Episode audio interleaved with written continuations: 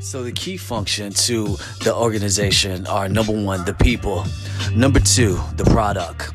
Number three, tech. Number four, strategy. Number five, operations. Number six, finance. Number seven, management. I want to talk about management. When you have a startup, you, everyone is starting out as a generalist. There are no specialists, except possibly the founders, and they might not be specialists, but they're people with great ideas that know how to execute.